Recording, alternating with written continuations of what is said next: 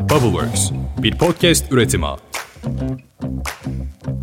Akçansa işbirliğiyle hazırlanan serimizin 3. bölümünden herkese merhabalar. Pandora'nın kutusundasınız. Ben sunucunuz Umutlu Umut. Eğer başka yere bakıyorsanız sizi temin ederim doğru yerdesiniz. Efendim bu bölümde iş ve özel hayat dengesinin hem bireysel anlamda psişemizin sağlığı hem de performansımız üzerindeki etkilerini konuşuyor olacağız. Hazırsanız lütfen çocuklarınızı uygun bir saatte uyutun ve kendinize vakit ayırın. Başlıyoruz. Fly me to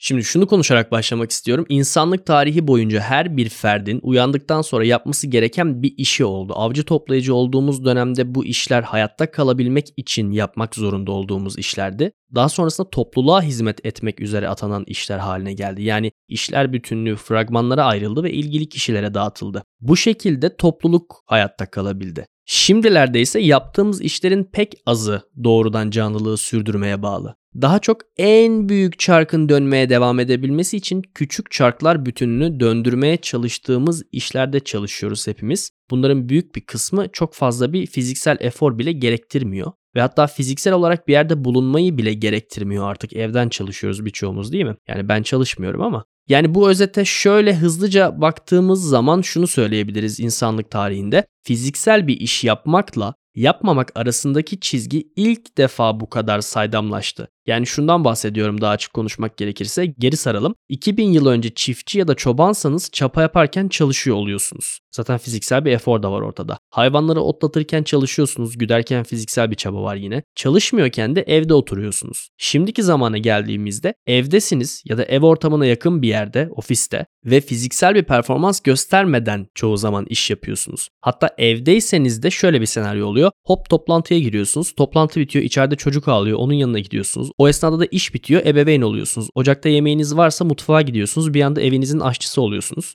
Bu doğrudan baktığımızda çok tabii hayatın kendi akışına dahilmiş gibi gelebilir fakat esasında bir memeli beyni için oldukça komplike bir durum bu. Sebebi de şu. Soyut işlemler yapabilme devresi zaten insan beyninde ancak 7 yaşına geldiğinde daha yeni yeni başlayabiliyor. Yani rasyonel dünyada kolayca tanımlanmayan bir kavramı yönetmek kolay bir iş değil insan beyni için. Ve fakat 21. yüzyıla geldiğimizde özellikle kurumsal profesyonellerin yapması gereken işlerin çok büyük bir bölümü soyut dünyaya bağlı. Yani evet bunun için bir bilgisayar kullanılıyor ya da bazı dokümanlar, evraklar, analizler var ama zaten bunların varlığının sebebi de üzerinde çalışılan verilerin soyut olması. Onları olabildiğince somutlaştırmak adına kullanılan ekipmanlar bunlar ki üzerinde çalışması nispeten kolaylaşsın. Mesela size hemen internette yaptığım kısacık bir araştırmanın sonucunda kurumsal pazarlama alanındaki bir iş ilanının aranan kriterler ve iş tanımı ile ilgili maddelerini okumak istiyorum. Firmanın üretim standartlarını değerlendirmek, arz talep yönelimlerini gözlemlemek,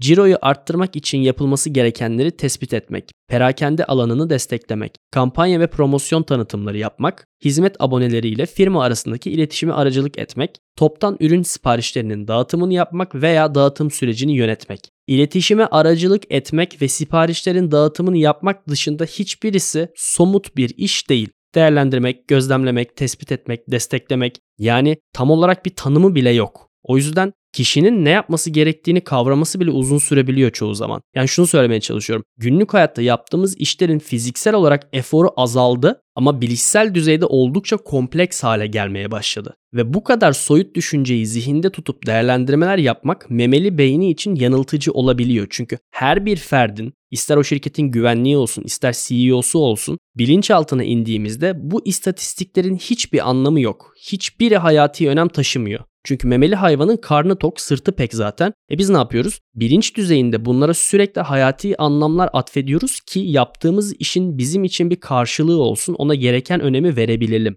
Böyle bir yaklaşımda bize günün ve hatta haftanın sonunda fiziksel olarak pek bir efor sarf etmemiş olsak da bu hafta çok yoruldum dedirtebiliyor. Hakkınız var sevgili dostlarım. Bu bahsi geçen zihnen oldukça yorucu bir iş. Tamam evet bu iş temposunun yoruculuğundan ve neden zor olduğundan bahsettik fakat iyi yanları yok mu? Tabii ki var. Olmasa bu kadar insan bu kadar işi yapmaya devam etmezdi zaten hepimiz çoban olurduk. Şimdi özellikle esnek çalışma saatleri uzaktan çalışabilme opsiyonuna ithafen konuşacağım. Bu sistemin başlıca faydaları şunlar. Birincisi öncelikle çalışma verimliliği ve motivasyonunu arttıran bir faktör. Çünkü hepimiz konfor alanımızda daha hızlı şarj olabiliyoruz ve iş yaparken bir yandan şarj olabildiğimiz bir ortamda bulunmak elbette ki verimliliği arttıran bir faktör. İkinci ve bence en önemlilerinden birisi özellikle İstanbul'da yaşayanlar için zamandan çok büyük bir tasarruf sağlıyor olması. Çünkü takdir edersiniz ki İstanbul'da ulaşım çok zor. Hem şehirdeki yapılaşma çok karmaşık ve toplu taşımayı güç hale getiriyor hem de çok kalabalık bir kitle olarak yaşıyoruz. O yüzden çok da trafik var. Bir de baktığımız zaman şehrin tam ortasından boğaz geçiyor. Yani arkadaşlar iki yaka arası transfer süreci gerçekten kolay bir iş değil. Peki bu zaman tasarrufunun ikinci etkisi ne oluyor? Tabii ki stres faktörlerinin birini elimine etmiş oluyorsunuz hayatınızdan ki bu güne başlangıç açısından oldukça verimli. Trafikte sıkışıp geç mi kalacağım diye düşünerek ofise vardığınız bir senaryodaki iş verimliliğinizi bir hayal etmenizi istiyorum. Ne demek istediğimi anlarsınız. Böyle bir günde belki öğleden sonraya kadar işinize tam olarak konsantre bile olamayabilirsiniz. Üçüncü olarak çalışma ortamı kontrolünü söyleyebiliriz. Bu sayede herkes kendi çalışma ortamını kendi seçebiliyor ve kendisi tasarlayabiliyor ve kendisi için en verimli hale getirebiliyor. Bir önceki bölümlerde konuştuğumuz ergonomi ve çalışma ortamının bedensel ve ruhsal sağlığa etkisi üzerinde de kişiselleştirebilme gibi bir opsiyon tanıyor. Ve son olarak da çalışma yönteminin özgünleştirilebilmesi var. Sonuçta herkesin verimli çalıştığı saat aralığı ya da şekli farklı. Ofis ortamında herkesin belirli standartları karşılaması bekleniyor tabii olarak. Fakat evde çalıştığımızda istersek amuda kalkıp bile çalışabiliyoruz. Yani görüntülü bir görüşmede değilsek sorun yok. Şimdi iş ve özel hayat dengesinden bahsedebilmek için öncelikle zaman yönetiminden bahsetmemiz gerekiyor. Tabii ki bu bahsi geçen denge yalnızca neye ne kadar zaman ayrıldığı ile ilgili değil fakat şu bir kesin birine ötekinden sürekli daha fazla zaman ayırmak dengeyi muhakkak ki bir noktada bozmaya götürüyor insanı. Fakat tekrar zaman yönetimine dönecek olursak uygulanması tavsiye edilen ve zamanı optimum değerlendirmek için tasarlanmış bazı protokoller mevcut. Mesela bunlardan birincisi zaman hırsızlarını fark etmek. Yani siz fark etmeksizin zamanınızı elinden alan uyaranlar, oyalayıcılar ve dikkat dağıtıcı unsurların farkında olmalısınız. Var mı mesela bu konuda aklınıza gelen bir zaman hırsızı? Benim yok. Instagram. Evet, ikincisi zamanı bloklar halinde değerlendirmek. Yani zaten insan olarak zaman mefhumunu anlamakta güçlük çekiyoruz. O yüzden saatlere bölmüşüz değil mi? Siz de kendi hayatınızda gününüzü çeyreklere ya da kendi belirlediğiniz dilimlere bölebilirsiniz. Benim yaptığım iş saatlik seanslar üzerinden devam ettiği için ben genelde günümü saatlik dilimler halinde yaşıyorum. Zaman hesabımı bu şekilde yapıyorum. Ve bir de günü ortadan ikiye böldüğüm bir çizelge var kafamda. İlk yarı bitince şöyle üstün köre bir bakıp bugün neler yapmışız, programımın neresindeyim diye kontrol etmek bana günün akışını yakalayabilmem adına epey yardımcı oluyor. Bunu da öneririm. Üçüncü olarak da önceliklendirme yapmayı söyleyebiliriz. Çünkü elinizde kontrolünüz dışında hareket eden yegane öz kaynak zaman ve zamanı ya değerlendirirsiniz ya da çöpe atarsınız. Yani bir birikim yaratamıyoruz zamanla. Şimdi ben 5 saat hiçbir şey yapmadan duracağım. Emekli olunca da 5 saate 10 saat gibi yaşayacağım gibi bir durum söz konusu değil maalesef. O yüzden sürekli olarak akan zamanı optimal değerlendirebilmek için bu önceliklendirmeler kesinlikle yardımcı oluyor. İş ve özel hayatı dengelemekte ilgili de yine ilk bölümde konuşmuştuk. Biri diğerini beslemeyi bıraktığı noktada hayatınızda bir enerji kaçağı oluşur. Yani özel hayatınız sizi motive etmiyorsa iş hayatınızda bir performans bekleyemezsiniz. İş hayatınızdaki performansınızdan memnun değilseniz özel hayatınızı sürdürmek hem finansal olarak hem de mental açıdan zorlaşır. Çünkü insan için bir işe yaramak çok önemli arkadaşlar. Hani bir baltaya sap olmak tabiri caizse önemli çünkü tamamlanmışlık hissediyoruz bu şekilde. Maslow'un ihtiyaçlar piramidini hatırlayın. En tepede ne vardı? Kendini gerçekleştirmek. Bu olmazsa özel hayatınızda da bir bütün olarak var olamazsınız. Yani biraz şeye benzer. Aslında pek de görüşmek istemediğiniz ama alışkanlıktan biraz da verdiğiniz sözden caymamak için görüştüğünüz arkadaşınızla geçirdiğiniz zaman gibi. Yani pek de eğlenmiyorsunuz ama işte oradayken de onunla olan vakti değerlendirmeye, eğlenmeye çalışıyorsunuz. Yok mudur peki bu iş özel hayat dengesini sağlamak için stratejiler? Vardır fakat genel hatlarıyla konuşabiliriz. Çünkü bu çok daha öznel bir durum. Yani içeriği çok girift olduğu için herkesin kendi denge noktasını keşfetmesi icap ediyor.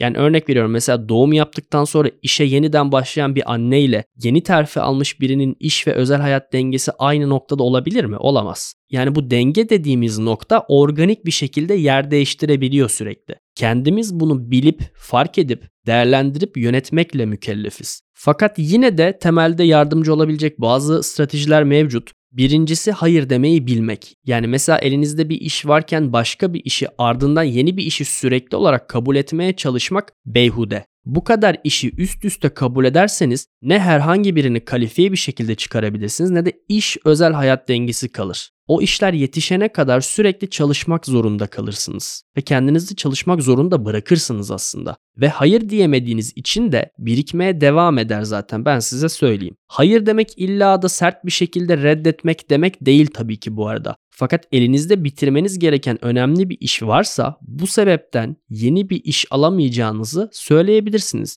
Yine de bu iş size veriliyorsa o zaman daha fazla zaman isteyebilirsiniz ya da şunu açıkça söylemekte yanlış bir şey yok. Benim elimde bu kadar iş birikti. Hepsini bu kadar zamanda istenildiği kalitede bitiremem. Yani siz bunu söylediniz diye yarın sizi işten çıkarıp bitirebilecek birini almazlar. Çünkü zaten böyle bir şeyi başarabilen çalışan sizin pozisyonunuzda değildir. Sizin üstünüzde çalışıyordur. İkincisi molalar ve aralar yaratmak. İkisini birbirinden ayırmamın sebebi şu. Mola daha kısa süreli ve sınırsız. Ara ise daha uzun süreli fakat sınırları belli bir geri çekilme yöntemi. Mesela gün içerisinde bir kahve molası verdiğinizde zaten zihninizde yaptığınız bir iş yükünün molasına zihninizi kurcalayan olgular eklememeye çalışın. Bırakın biraz motor soğusun. Gökyüzünü izleyin, boş duvara bakın. Ya da aranızda ben çok hızlı uykuya dalabiliyorum diyen varsa 15 dakika oturduğunuz yerde gözünüzü kapatıp açın inanılmaz faydasını görürsünüz. Yine uykuyla ilgili yaptığımız seriye referans göndereceğim. Uykunun ilk 15-20 dakikasında çok hızlı bir şekilde beyniniz baştan aşağı bir kendini temizler, rahatlarsınız. Kalkıp bir kahve patlatırsınız bir bakmışsınız fişek gibisiniz. Yalnız dikkat etmeniz lazım burada 40 dakikayı geçerseniz ve derin uykuya girerseniz uyanması çok zor olur. Gününüzü hiç edersiniz. Azı karar çoğu zarar yani burada. Ara vermek dediğimse bir dönem boyunca belirli bir olguyu, bir alanı, bir konuyu hayatınızdan uzaklaştırmak. Bu bir sosyal medya detoksu olabilir. Bir öğünü atlayabilirsiniz. Bir alışkanlığınızı çıkartmaktan bahsediyorum. Bunu yapmamızın sebebi de şu. Sürekliliğin ve monotonluğun içinde beynimiz uyuşuyor farkındalığımızı ve kontrolümüzü kaybetmiş oluyoruz. Bu verdiğimiz aralarla hayatımızda bir alanı boşaltmış oluruz ve o alanı bir şeyleri yeniden düzenleyebilmek için kullanmak istiyoruz. Bazen ona ihtiyacımız olabilir çünkü. Üçüncü ve en önemlisi de yani artık bana söylenirseniz de söylenin ama sınırlar belirlemek. Yani gece uykunuzdan uyanıp mailleri kontrol ediyorsanız ve aynı şekilde konsantre bir çalışma saatinde telefonu açıp arkadaşınızın önceki hafta yaptığı tatiliyle ilgili sohbet ediyorsanız kusura bakmayın burada iş ve özel hayat dengesinden bahsedemeyiz. Multitasking etkili bir yaşama yöntemi değil üzgünüm kötü haber. Eğer bu konuyla ilgili etkili ve belirlenmiş sınırlarınız olursa içinde bulunduğunuz hal ve duygu neyse onda daha fazla derinleşebilirsiniz. Yani mesela çocuğunuza ayırdığınız bir zaman diliminde ulan önümüzdeki çeyrek bütçe açığı ne olacak acaba diye düşündüğünüzde ne çocuğunuzla etkin bir bağ kurabilirsiniz ne de zaten tam tersi senaryoda yaptığınız işe odaklanıp verimli çözümler bulabilirsiniz.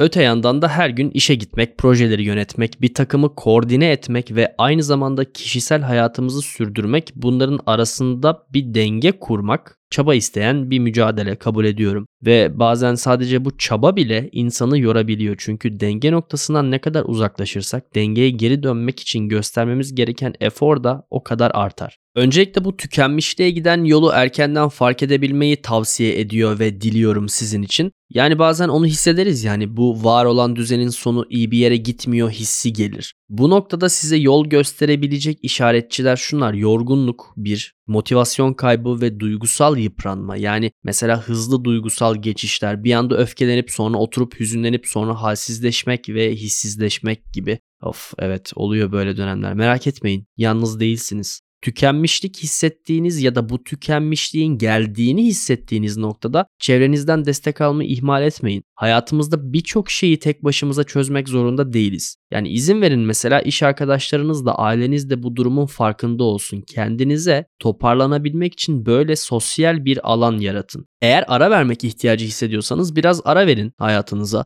Sorumluluklarınızı minimum seviyeye indirin ve yaratabildiğiniz boşluklarda biraz kendinize şefkat gösterin. Spa'ya gidin ya mesela masaj yaptırın, maniküre gidin. Size sağlıklı ve iyi hissettirecek ortamlara sokun kendinizi. Acele etmeyin ama harekete geçebileceğinizi hissettiğiniz noktada kendinize kısa ve orta vadeli hedefler de belirleyin bu konuda. Kendinize eziyet etmeyin ve süreci kısaltmaya çalışmayın. Buradaki anahtar kavramımız öz şefkat. Kendinize şefkat gösterin ve şefkat gördüğünüz alanlara dahil olun. Böyle dönemlerde ben anneannemi ziyarete gidiyorum. şefkat göreceğinizden emin olduğunuz bir aile büyüğünüz varsa oraya gitmenizi kesinlikle tavsiye ederim. Çok iyi hissettirecek söz veriyorum. Ve dostlarım tabii ki bunlar bize öğretilen şeyler değil. O yüzden profesyonel bir destek almaktan da çekinmeyin. Akçansa'da olduğu gibi sizin de şirketinizin çatısı altında psikolojik destek alabileceğiniz bir profesyonel olup olmadığını öğrenin. Yoksa ya da varsa da onunla anlaşabildiğinizi düşünmüyorsanız sorun yok. Başka biriyle görüşün. Fakat çözüme yönelik hareket etmek yerine kendinizi sıkıştırmaya devam ederseniz söz veriyorum kendiliğinden bitebilecek bir süreç değil bu. Müdahale gerektiriyor. Ha biter ama bittiğinde siz artık siz olmayabilirsiniz.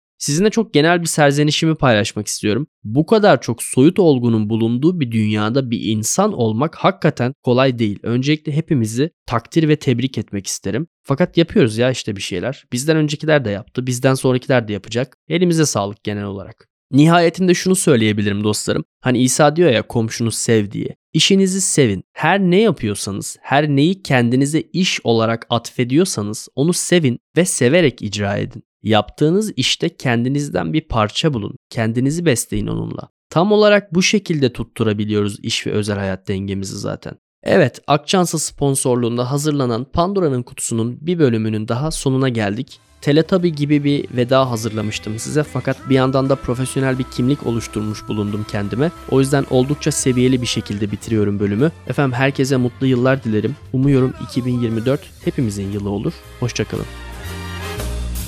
I love